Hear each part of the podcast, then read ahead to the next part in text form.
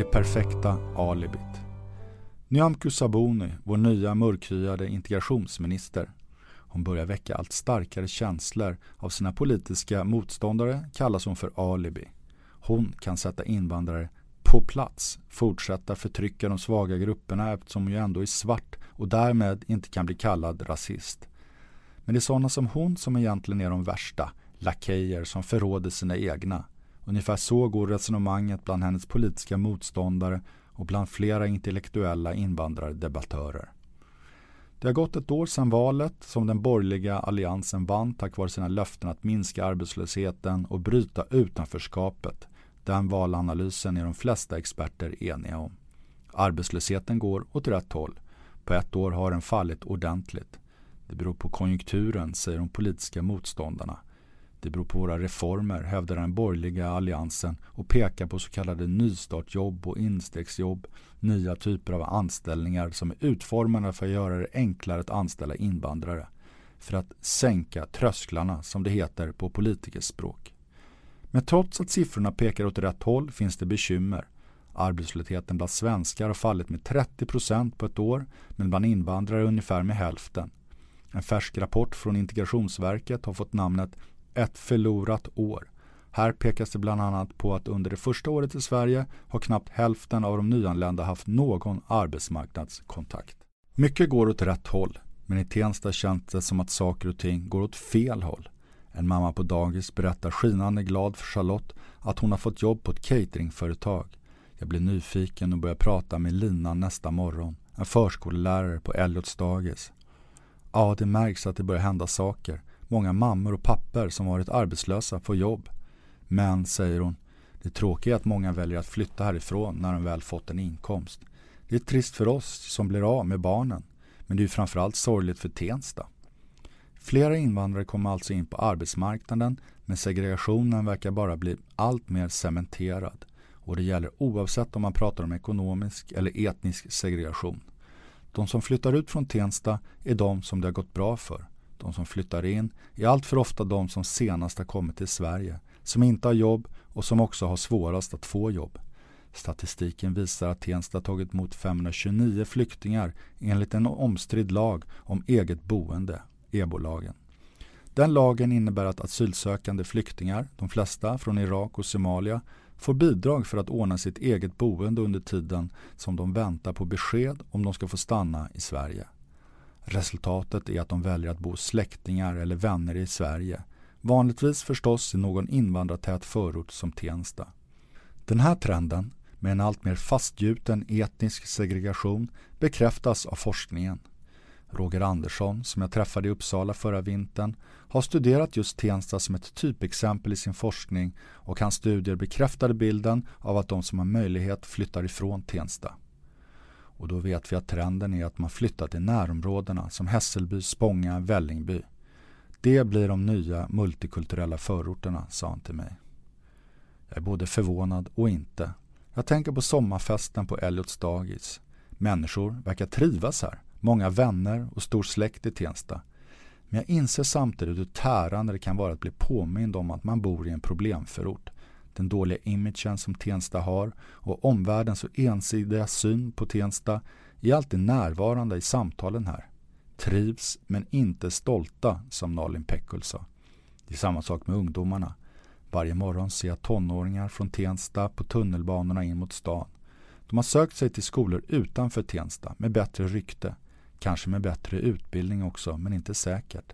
De verkar trivas. Men är de stolta? Regeringen vill helst inte prata om det här. De är inriktade på att skapa jobb och hoppas därmed att allt annat ska lösa sig.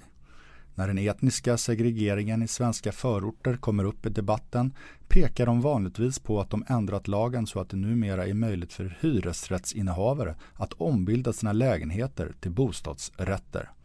Den tidigare så kallade stopplagen mot utförsäljningar av allmännyttan upphörde den 1 juli. Ett av syftena var att göra förorter som Tensta mer attraktiva, få invånarna att bli mer måna om sina hus och göra det möjligt att göra bostadskarriär. Tankarna är goda, men hittills har det gått trögt. I en artikel i Mitt i Tensta, Rinkeby, berättas det att inte en enda intresseanmälan om ombildning har kommit från vare sig Tensta eller Rinkeby trots att politikerna har gjort massiva kampanjer under våren för att upplysa om möjligheterna med att köpa sin bostad.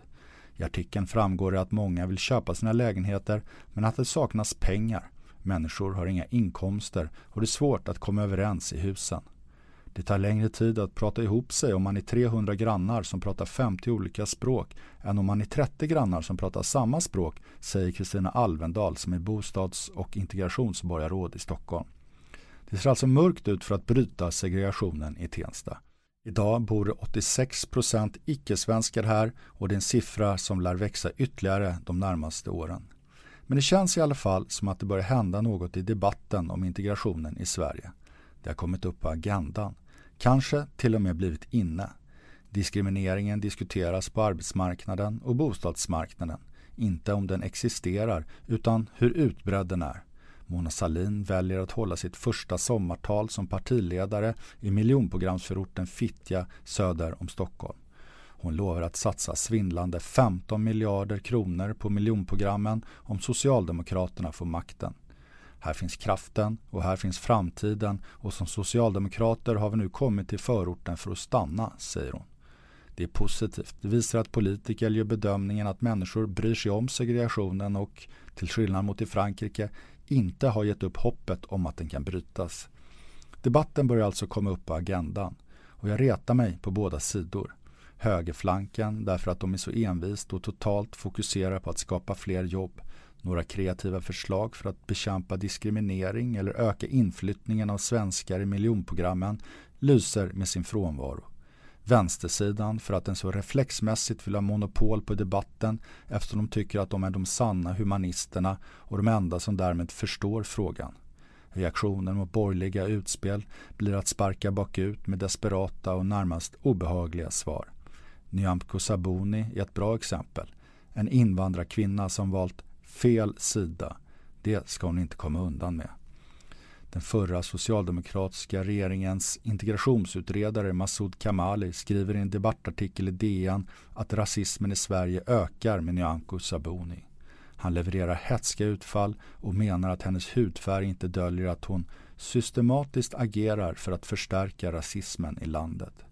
Kamali menar att det är en klassisk maktstrategi att föra fram invandrare som får förneka rasismen i samhället. En rasistisk politik har de senaste åren klätts i rätt bakgrund och förts fram av personer som hänvisar till sin hudfärg eftersom svarta, homosexuella och personer med invandrarbakgrund inte kan vara rasister. Kamal är visserligen kontroversiell även inom sitt eget parti men många andra har hängt på i hans resonemang. Invandrardebattören och den före detta Tenstabon Kurdo Baxi ger under hösten uttryck för samma tankar i en debattartikel med rubriken Det perfekta alibit. Här beskrivs Nyamko Sabuni som en person med olust mot islam, ovilja till mångkulturalism och ovilja till lika rättigheter för alla. Pragmatiska idéer och fria tankar kvävs av billiga poänger och kvasidebatter. Ett befriande förslag kommer från statsvetaren Anders Lindbom på Uppsala universitet. Befriande men väldigt känsligt. Han föreslår att vi ska lägga ner skolor där nästan alla elever har utländsk bakgrund eftersom de inte fungerar och istället sprida ut eleverna på skolor där det går bra. Ulrika By, frispråkig krönikör på DN, går i taket av förtjusning. Bussa ihop dem bara, svennar och blattar, höghuskids och villabarn. För varför ska skolan under något slags valfrihetspamflett upprätthålla och ge näring åt det hårt segregerade Stockholm? Det känns fräscht. Jag håller med och upplevde ju själv bussningen i USA när jag som 16-åring blev bussad till skolan i de svarta slumkvarteren i Denver istället för en skola som bara låg några kvarter bort. Det fanns en tydlig uppdelning mellan de rika från de fashionabla villakvarteren och de svarta och mexikanarna från de nedgångna husen runt skolan. Det fanns tydliga sociala gränser och till och med motsättningar. Men det var ingenting mot vad det annars skulle ha varit. Det är jag säker på. Lika säker är jag på att kvaliteten på undervisningen blivit bättre tack vare ambitiösa elever blandades ihop med tonåringar med sämre förutsättningar. Som sagt, bussa ihop dem bara. Sommaren.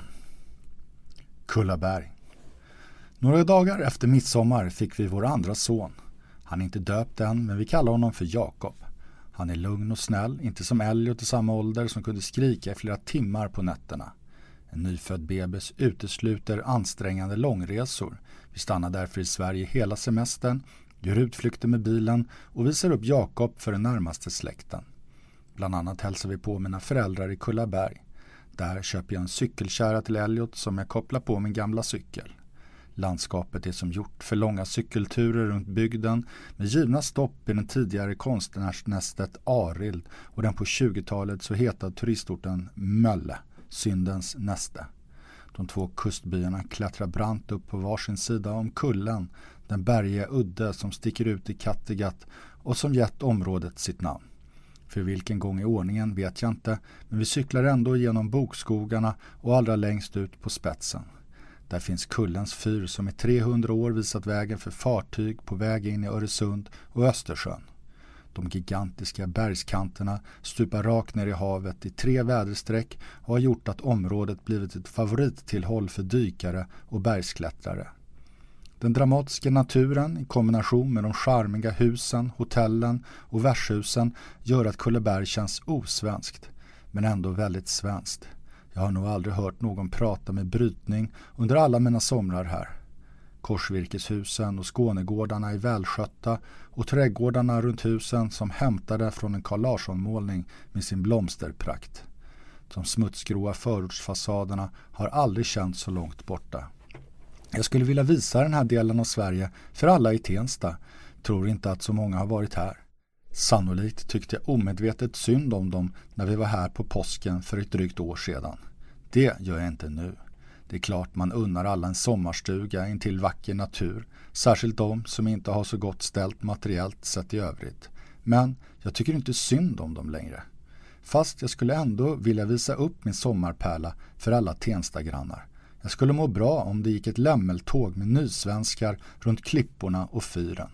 För även om jag lyckats slipa bort mina värsta tycka synd om later under året och förhoppningsvis en rad andra fördomar så har jag inte slutat att känna den där speciella känslan när jag ser så kallade nya svenskar uppskatta något klassiskt svenskt som Ulf Lundell, Djurgårdens IF eller Kullaberg.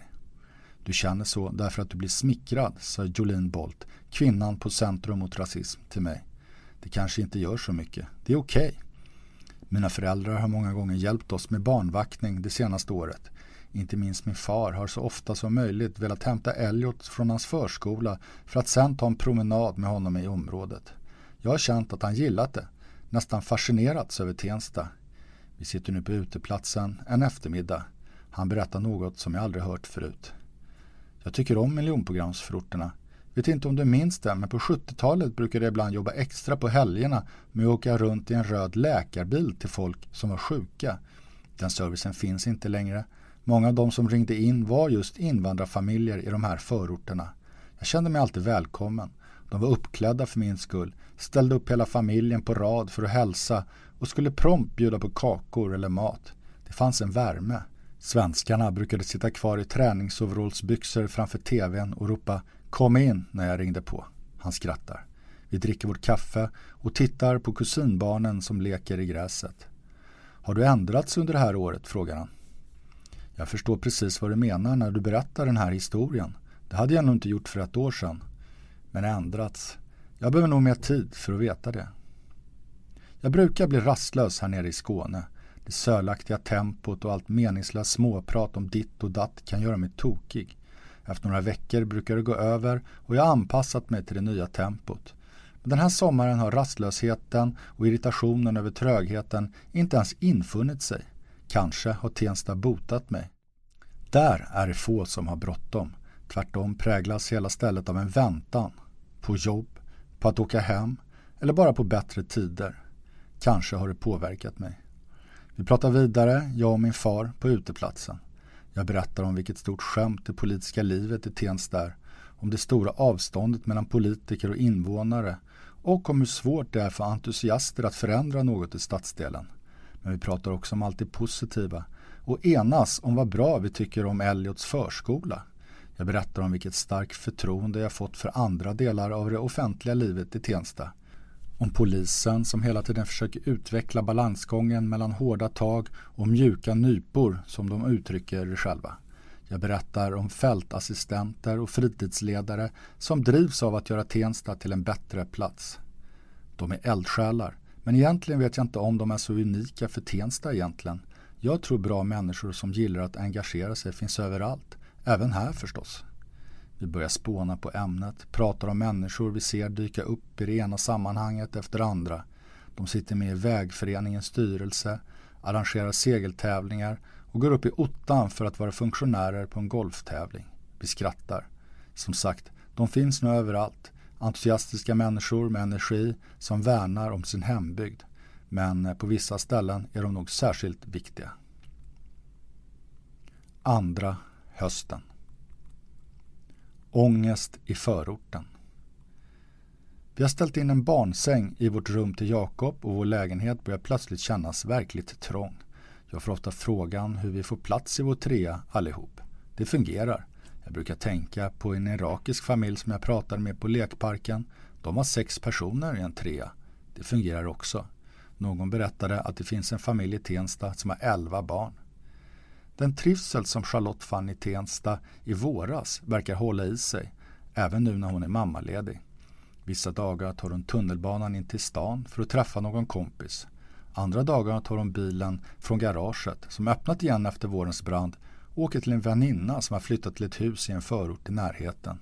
Ibland tar hon en buss till Kistas gigantiska inomhuscentrum ett par kilometer bort. Jag frågar förstås hur allt fungerar om hon inte tycker att det är jobbigt, struligt. Jag frågar ofta, för jag vet att svaren numera alltid blir positiva. Tunnelbanan går ju hur smidigt som helst, säger hon. Det känns bra här, som att Tensta är hemma på något sätt. Jag hittar här, kan området, vet hur bussarna går och allt sånt. Men, lägger hon till, kanske är det för att jag vet att vi ska flytta snart som jag kan vara så positiv. Vi har nästan bestämt oss nu för ett hus i en av Stockholms norra förorter. Det är ett nybyggt område med ett 30-tal likadana hus som ska bli färdiga nästa år. Vi har alltså en höst kvar i Tensta. Det är ingen av Stockholms glassigaste förorter, tillhör inte den heliga fyrenigheten. Den ligger en bra bit ut från stan, men den passade helt enkelt vår plånbok som det heter. Vi var och tittade på några andra ställen i förorter runt Stockholm, bland annat på ett radhus på Lidingö. Det var ett fint område nära vattnet. Minns inte riktigt varför vi inte slog till, men en händelse fastnade. Vi åkte dit även en vardag för att promenera i omgivningarna och stannade då upp vid ett dagis i närheten. Jag berättade för en av fröknarna att vi skulle köpa ett hus i närheten och undrade om vi fick titta på dagiset. De hade inte tid att visa runt, men hon berättade gärna lite, förklarade hon. Det blev några minuter. I slutet frågade jag om det gick några barn med invandrarbakgrund här. Nej, det gör det inte. Det var en kille som inte är svensk, men han är adopterad. Hennes nöjda leende gick inte att missta sig på. Hon gav oss precis det svar som hon trodde att vi ville ha. Vår nya gata.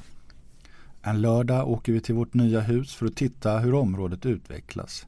Det är fortfarande långt ifrån klart men alla husen är i alla de flesta fall resta och tomterna utjämnade i väntan på att gräs ska rullas ut.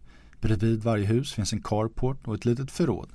Välplanerat, prydligt och småtrevligt. Lekande barn, pendling, ta bilen till affären, kvällspromenad på tomma gator, inpyrt, i värsta fall inskränkthet och väldigt homogent. Säljaren har upplyst oss om att nästan alla som flyttar in på vår gata är i vår ålder med små barn. Det kommer att bli så enkelt och vi kommer att trivas så bra. Vi sneglar in genom fönstren på vårt hus, grubblar på hur kaklet vi har valt ska passa i köket men det har inte hunnit sättas upp än. Det är några andra familjer där som också går runt mellan husen med sina barnvagnar. Människor som använder en ledig lördag för att titta på en byggarbetsplats har de inget vettigare för sig. Några tar kort på sitt hus. Jag ser framför mig hur de lägger ut bilderna på internet för att visa släktingar och vänner. Men så börjar vi prata med en eventuellt blivande grannpar. Bara ett par hus bort. Jag med mannen och Charlotte med kvinnan. Jag får direkt känslan av att han delvis delar min ångest inför det här området. Pekar självironiskt ut platsen han hade tänkt ställa deras nyinköpta grill på och säger med ett lättolkat leende att han ser fram emot sommarens grillfester med alla grannar. Han är trevlig och framförallt berättar han att han är längdskidåkare. Jag gillar ju också längdåkning. Han berättar engagerat om alla välskötta spår som plogas upp i skogarna runt om. Jag skulle kunna bo kvar i Tensta ett tag till. Kanske ett år, kanske till och med längre. Men det känns ändå tillfälligt. Jag kan för mig själv skylla flytten på att vi behöver bo större, ha plats för de numera två barnen. Men det är inte förstås hela sanningen. Det är bara att erkänna. Vi passar in i den här helsvenska förorten. Barnen tittar på skrollan här. Vi smälter in, i rätt ålder, har samma bakgrund, har samma hudfärg och samma ekonomiska och sociala status. Jag tänker på David Assad Khan, den iranska killen på det annars så svenska Danderyds gymnasium. Han trivdes bra men kände hela tiden att människor såg på honom på ett annat sätt. Han sa, det är jobbigt, det kan handla om en blick, en inte illa menad kommentar. Ibland försöker jag intala mig att jag övertolkar situationen men känslan kommer ändå tillbaka, att jag blir särbehandlad på något sätt.